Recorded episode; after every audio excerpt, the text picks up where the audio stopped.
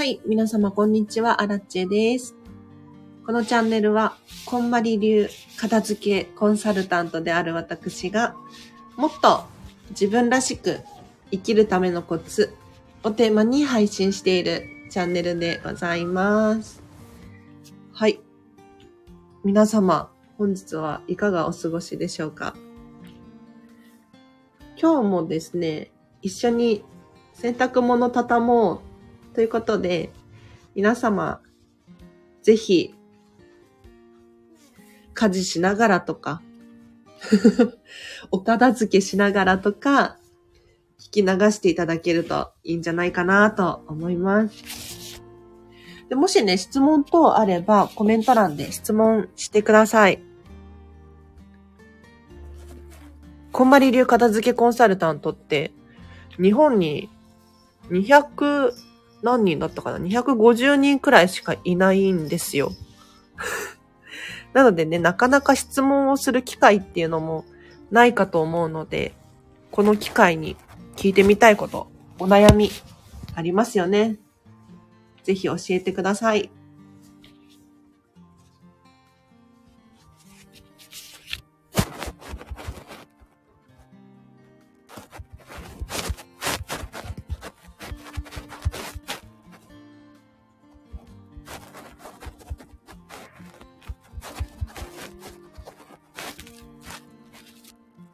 と今、コメントを固定して、よし。はい。今日ね、雪降ってますよ。雪降ってるというか、雨混じりの雪が降ってますね。皆様のお家の近くはいかがですか？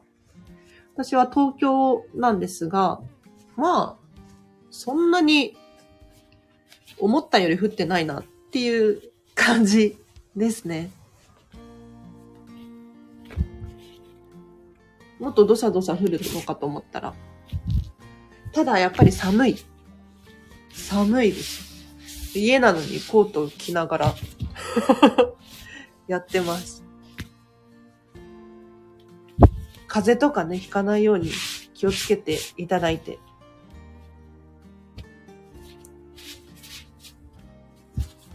洗濯物畳もうライブなので、じゃあちょっと洗濯物の畳み方、お伝えしながら、畳んでいこうかなと思います。こんまりメソッドでは、お洋服の畳み方っていうのがあるんですよ。面白いですよね。だから通常、お洋服の畳み方とかって、こう、お家ごとに違かったりとか、あとお店屋さんみたいにね、畳む方もいらっしゃいますよね。ただ、もうね、こんまりメソッドでは、畳み方も決まっている。決まっているとは言いつつも、ゴールが決まっているだけで、それぞれね、収納も違えば、お家のお部屋、お家のサイズ感も違うので、畳み方っていうのは変わってくるかと思うんですけれど、完成形、お洋服を畳み終わった際の完成形がですね、つるんとした長方形になるように畳んでいってください。つるんとしたってどういうことか意味がわからないかもしれないんですが、要するに、お洋服に紐がついていたり、あとはボタンがついていたり、飾り、リボンがついていたりしますよね。そういったものが外に出ないように畳む。なるべく内側にボタンとか紐とかを入れることによって、最終形態が 表にボタンがない状態。表に紐が出ていない状態。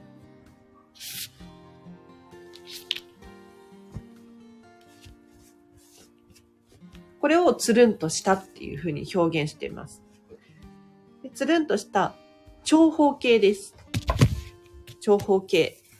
長方形じゃなくてもいいんだけれど、形を揃えた方が、しまった際にね、綺麗なんですよ。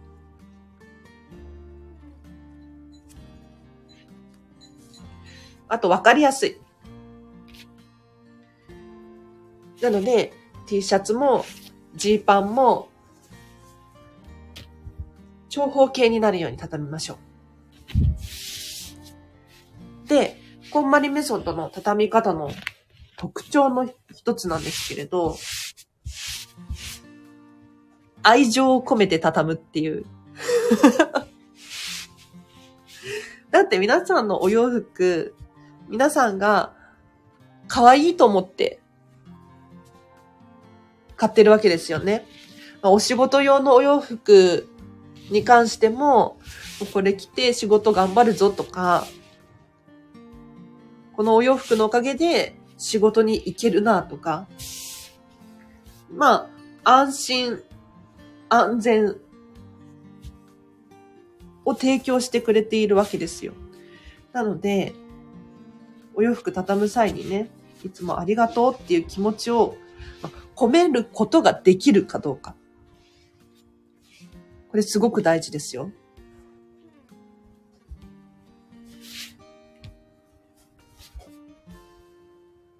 で、愛情の込め方。愛情の込め方は、手のひらを使ってですね、シワを伸ばすイメージで畳んでいきます。そうすると何がいいかっていうと、手のひらのね、体温で割とシワが伸びたりとか、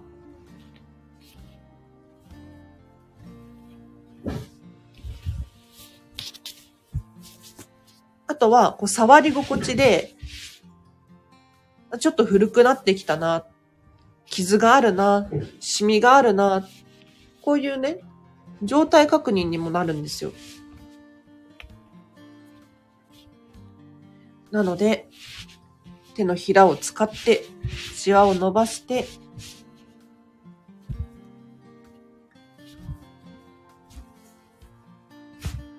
畳んでいきます。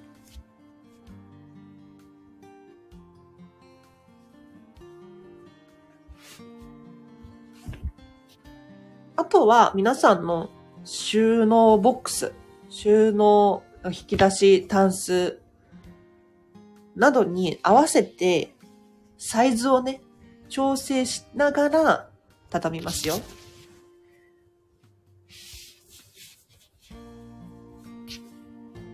つるんとした長方形と言っても、やはり収納の高さだったりとか、幅とかって限られているわけですよね。なので、ここは折り紙の要領で、皆さん日本人なのでね、おそらく、畳む DNA っていうのが刻まれてると思うんですけれど、うまいことサイズを調整して畳んでください。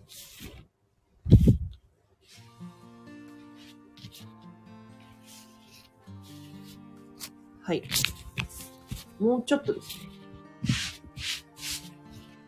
シワを伸ばして、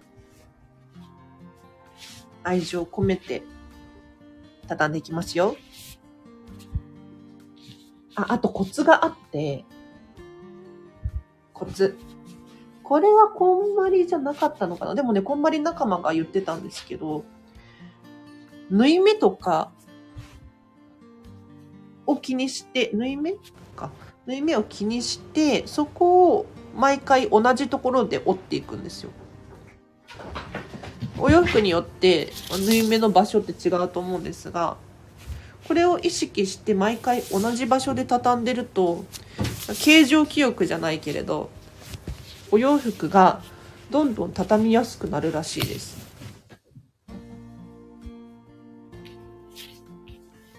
なので、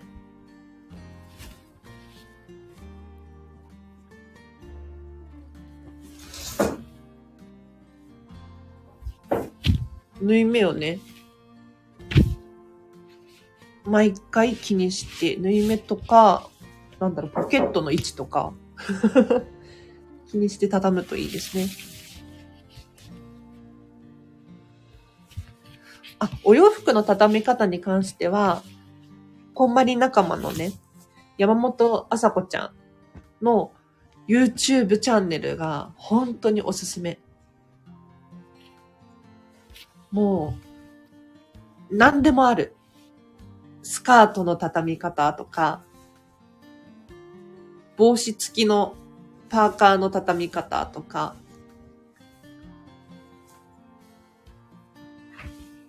なんかちょっとわかりにくそうなお洋服とかがあれば、ぜひこん、YouTube でね、ほんまに朝子とかって検索すると出てくるんじゃないかなと思います。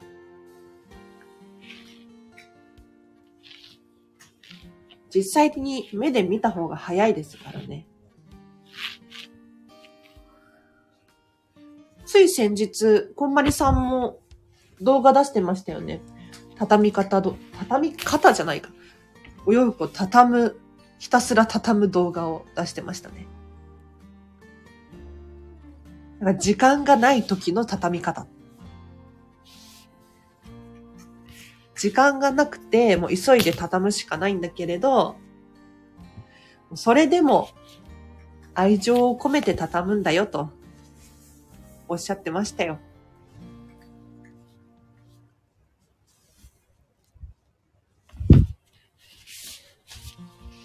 もう少しで畳み切れそうです。ありがとうございます。これスタイフのボタンをポチッとするとやる気スイッチが入るので、大変重宝しております。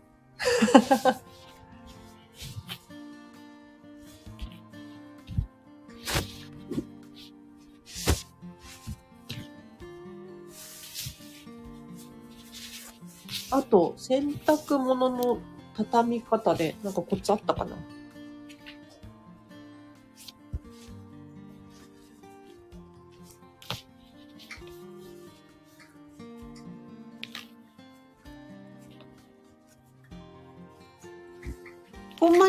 りメソッドでは、やはりね、畳む収納っていうのをおすすめしております。お洋服って、かける収納っていうのがあると思うんですけれど、やはりね、畳んだ方が、収納スペース少なくて済むんですよ。圧倒的に3倍くらい違ってきますね。なので日本ってそんなに収納スペースがあるお家ってなかなかないので、お困りの方は、とにかく畳む収納を意識するといいかもしれないです。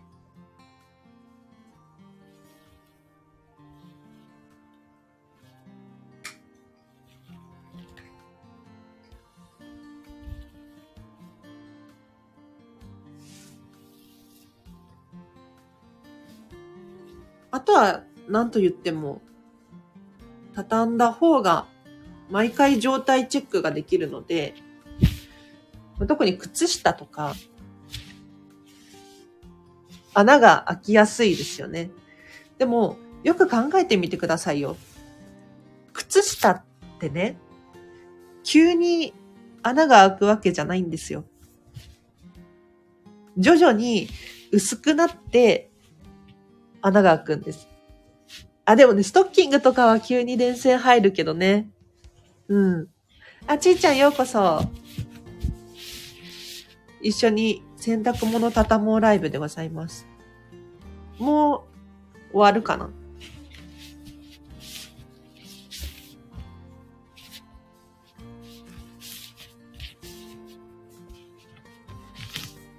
なので、ストッキングとかも、もうちょっとめんどくさいけれど、愛情込めて、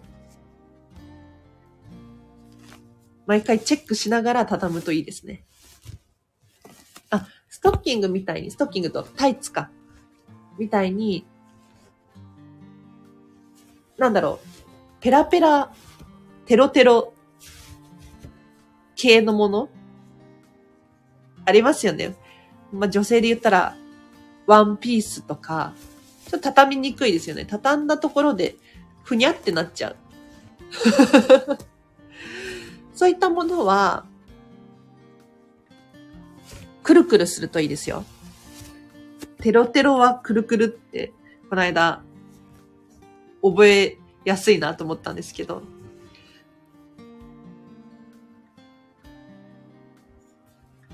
テロテロしているものは、タイツとかだったらね、半分にして、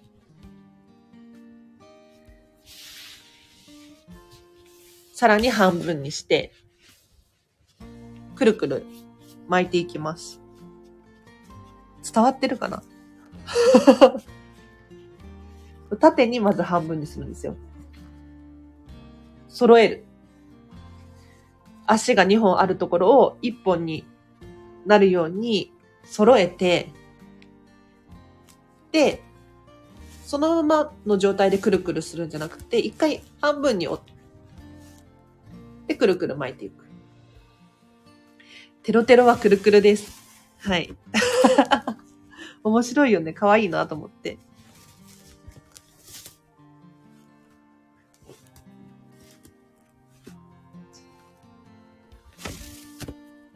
タイツ系ね。で、ストッキングとかタイツとかだと、やっぱりね、このままの状態で引き出しに入れちゃうと、引き出しの中でコロコロしちゃうんですよ。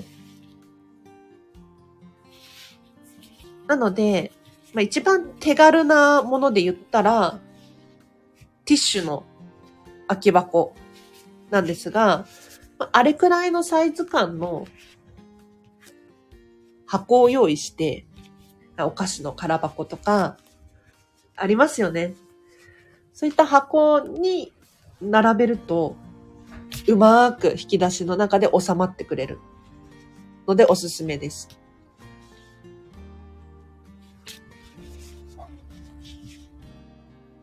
皆さんのお家に箱ってあります？箱。割とね、日本人のお家、お片付けしてると、箱が出てくるんですよ。面白いことに。箱を皆さん取って置いている。何かに使えるかなもしね、そういう箱をお持ちの方いらっしゃいましたら、ぜひとも収納に使ってほしいです。もうね、私も箱集めていて ちょっと最近増えすぎちゃってるかななんて思うところもあるんですが、箱はね、とっても便利ですよ。ちょっといいところのお菓子の箱とかになってくると、結構丈夫なんです。で、最近はね、おしゃれなものが多かったりするんで、なんか新たにこう収納ボックスっていうのを買い足すことなく、引き出しの中が綺麗になる。なので、引き出し、ね、どんなちっちゃな引き出しであっても、少し、こういった箱を用意して、箱を引き詰めてから小物系とかを入れてあげると、見栄えが綺麗になるし、中でごちゃごちゃならないのでおすすめでございます。箱はね、あの、蓋がなくても大丈夫ですよ。蓋がない状態で引き出しに入れて、トレイの代わりに使ったりとか。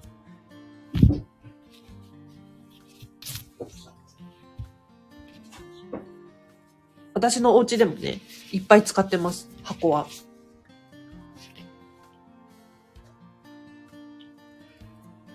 ただ、箱って、あんまり長持ちはしないかなっていう感じはありますね。なので、ちょっと、ね、汚れてきた、ほっこりかぶってきたとか、あるかもしれないので、そこは注意して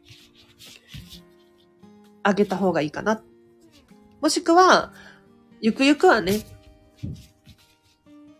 可愛らしい収納用の何かをちゃんと買ってあげるっていうのもいいのかなと思います。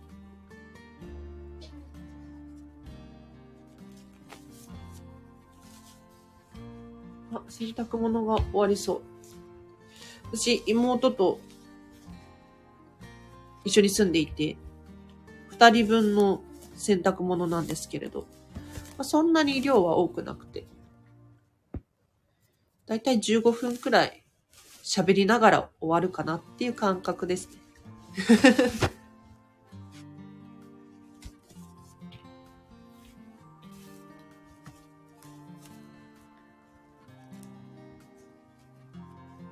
皆様雪降ってますか？こっちはね、そんなに降ってないんですよ。うん。だからもっとドサドサ降るのかなと思ったら、そうでもなくて。これからなんですかね？どうなんだろう？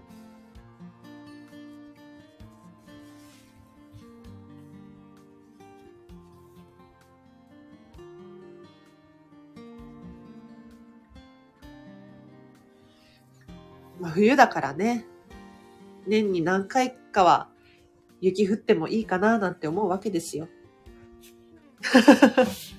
なんか嫌だなとかって思うかもしれないけれど、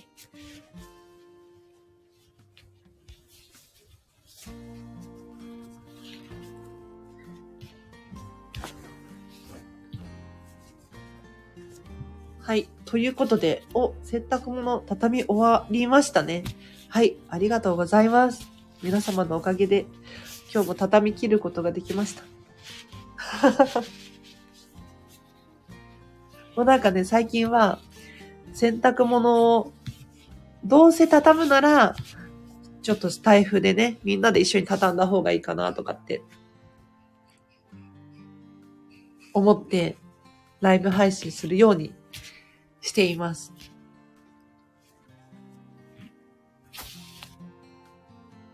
あ、で、洗濯物しまうコツを伝授して終わりにしようかなと思うんですが、まず基本は、カテゴリーごとに収納する。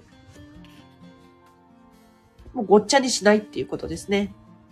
なので、似たようなお洋服を同じ引き出し、T シャツなら T シャツとか、ジーパンならジーパンで固めて収納します。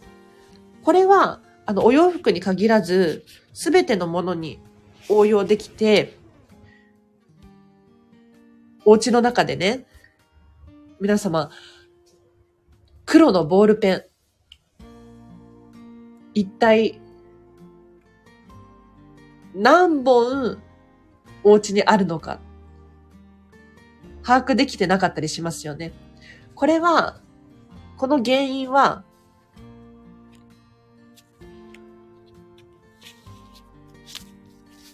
お家の中でバラバラに収納しているから。なんですよ。なので、同じものは同じ場所に集める。乾電池とかね、結構いろんなところから出てきますよ。なので、一箇所にまとめる。これがおすすめです。あとは、お洋服の場合で言うと、色別を意識しましょう。色別。白いものは白いもの同士。黒いものは黒いもの同士。これをミックスにさせるのではなくて、グラデーションになるように引き出しの中で調整する。そうするとね、あの、見栄えも良くなってきますし、何がどこに入ってるのか一目瞭然になるので、わかりやすいです。なので、まあ、これもお洋服に限らずなんですが、いろんなものに応用していただければなと思います。はい。では、今日は以上です。いかがでしたでしょうか？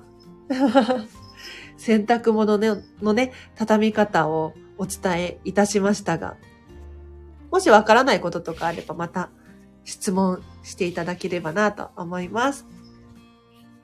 最後にお知らせだけしてもいい？えっと、ウェブ記事を書いております。リンクを貼っておくので、もしよかったら読んでみてください。毎月ね、一本ずつくらい連載させていただいておりますので、もっと自分らしく生きるためのコツをテーマにしたウェブ記事を書いてますので、もしよかったら見てみてください。では、今日は以上です。